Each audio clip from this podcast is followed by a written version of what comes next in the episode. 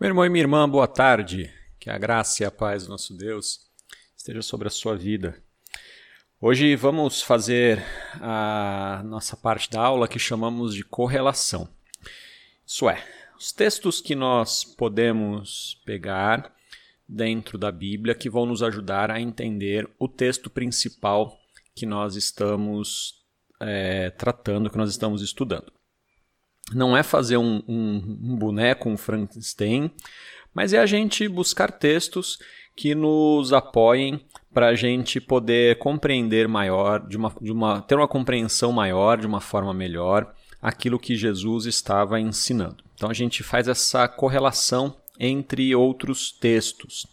Temos alguns textos é, importantes que vão nos ajudar, lembrando que assim a, o foco principal da parábola que nós chamamos parábola do bom samaritano é o ensino sobre a salvação. Então, nós entendemos que Jesus ele estava ensinando ao doutor da lei a respeito da salvação. E que todo o capítulo 10 de Lucas, na verdade, é um grande ensino sobre a salvação pela graça. Tá? Então é por isso que esta conversa está onde está, no, no, capítulo, e é por isso que ela começa com o mestre da lei perguntando como eu faço para herdar a salvação.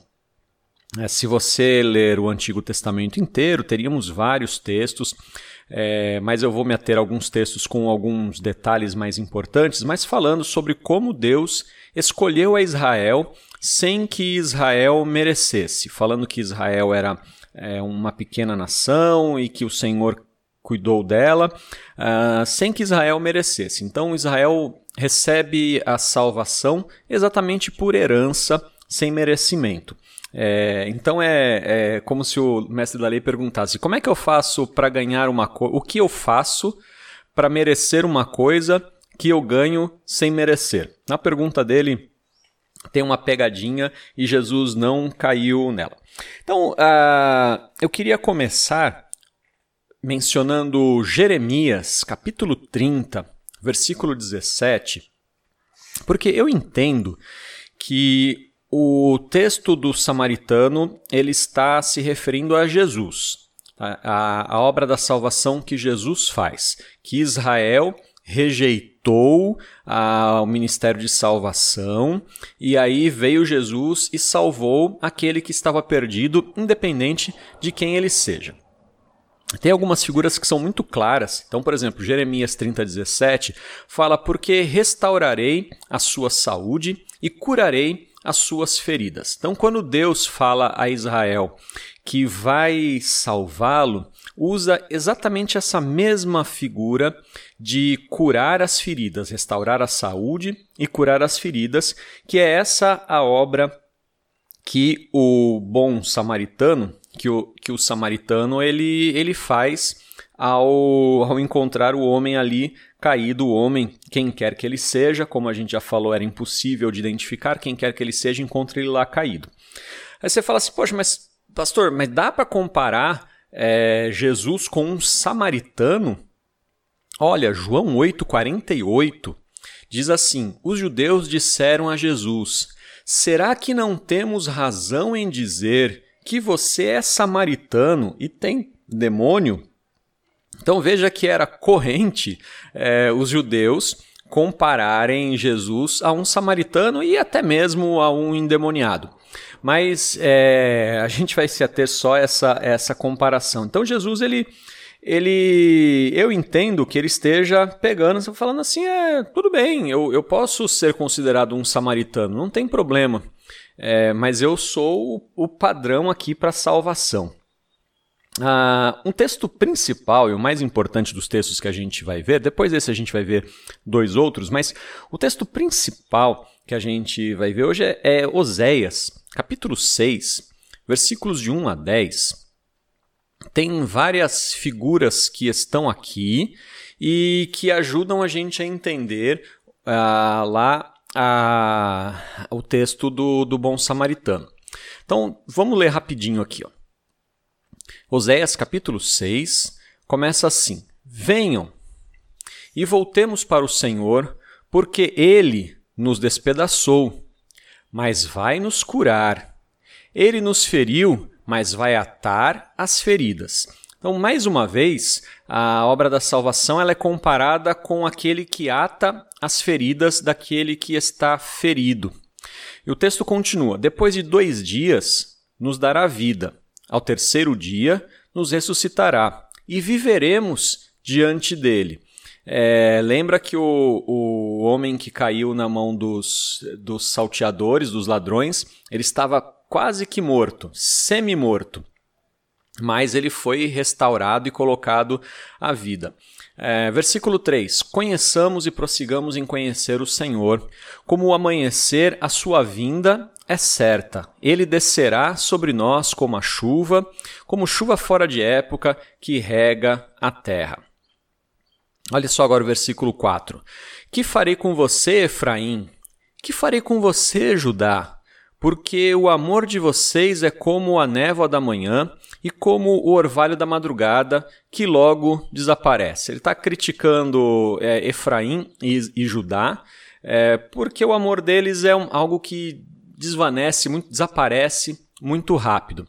E aí ele fala: Por isso os abati por meio dos profetas, pela palavra da minha boca os matei, e os meus juízos sairão como a luz. Aí, esse é o, o versículo principal aqui desse texto. Pois quero misericórdia e não sacrifício, conhecimento de Deus mais do que holocaustos. Ah, então aqui o Senhor está dizendo assim: olha, é, o que, que eu quero de vocês? Sacri é, eu quero misericórdia e não sacrifício. O, o que, que o sacerdote e o levita preferiram? Ora, eles preferiram estar tendo cuidado da lei, tendo cuidado de todo o sacrifício e deixando de lado a misericórdia que o Senhor queria, que o Senhor exigia.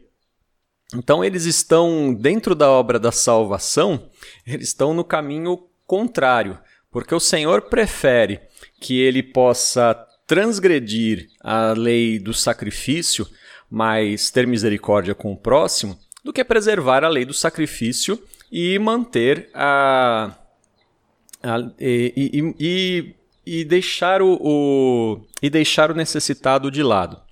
Salmo 51, 17 fala assim: Sacrifício agradável a Deus é o espírito quebrantado. Coração quebrantado e contrito, não desprezarás, ó Deus.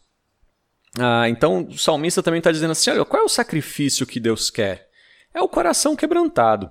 O, o foco, a, a, o foco não deve estar no sacrifício em si, que era a questão que o, que o, samarit, que o sacerdote e o levita estavam colocando. Jesus ele também cita é, Oséias 6,6, quando lá em Mateus capítulo 9, versículo 13, ele fala, ele fala o seguinte, versículos 12 e 13, Mateus 9, 12 e 13. Mas Jesus ouvindo disse: os sãos, ou seja, aqueles que estão saudáveis, não precisam de médico, e sim os doentes.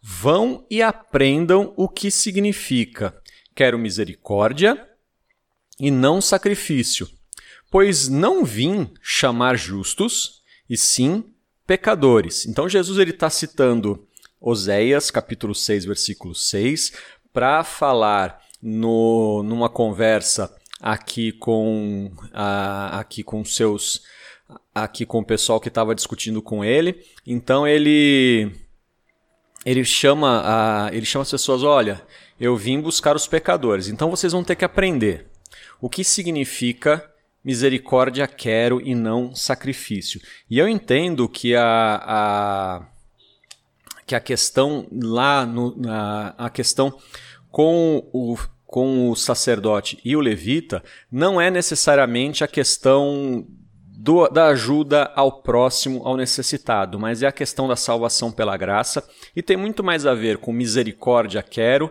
e não sacrifício. Então a gente tem que estar tá muito atento a isso.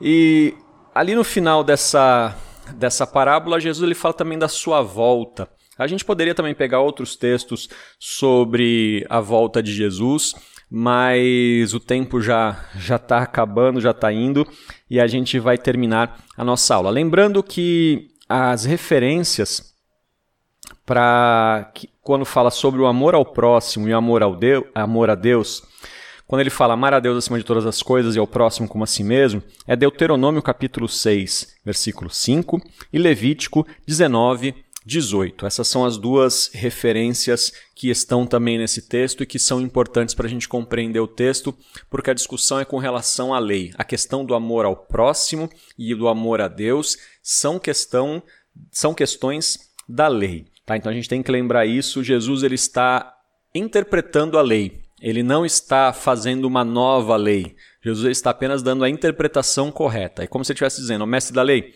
abandona todos os intérpretes, fica só comigo que eu estou interpretando a lei da forma correta. Então, a interpretação correta da lei é o amor a Deus acima de todas as coisas e ao próximo como a nós mesmos. Que Deus nos abençoe.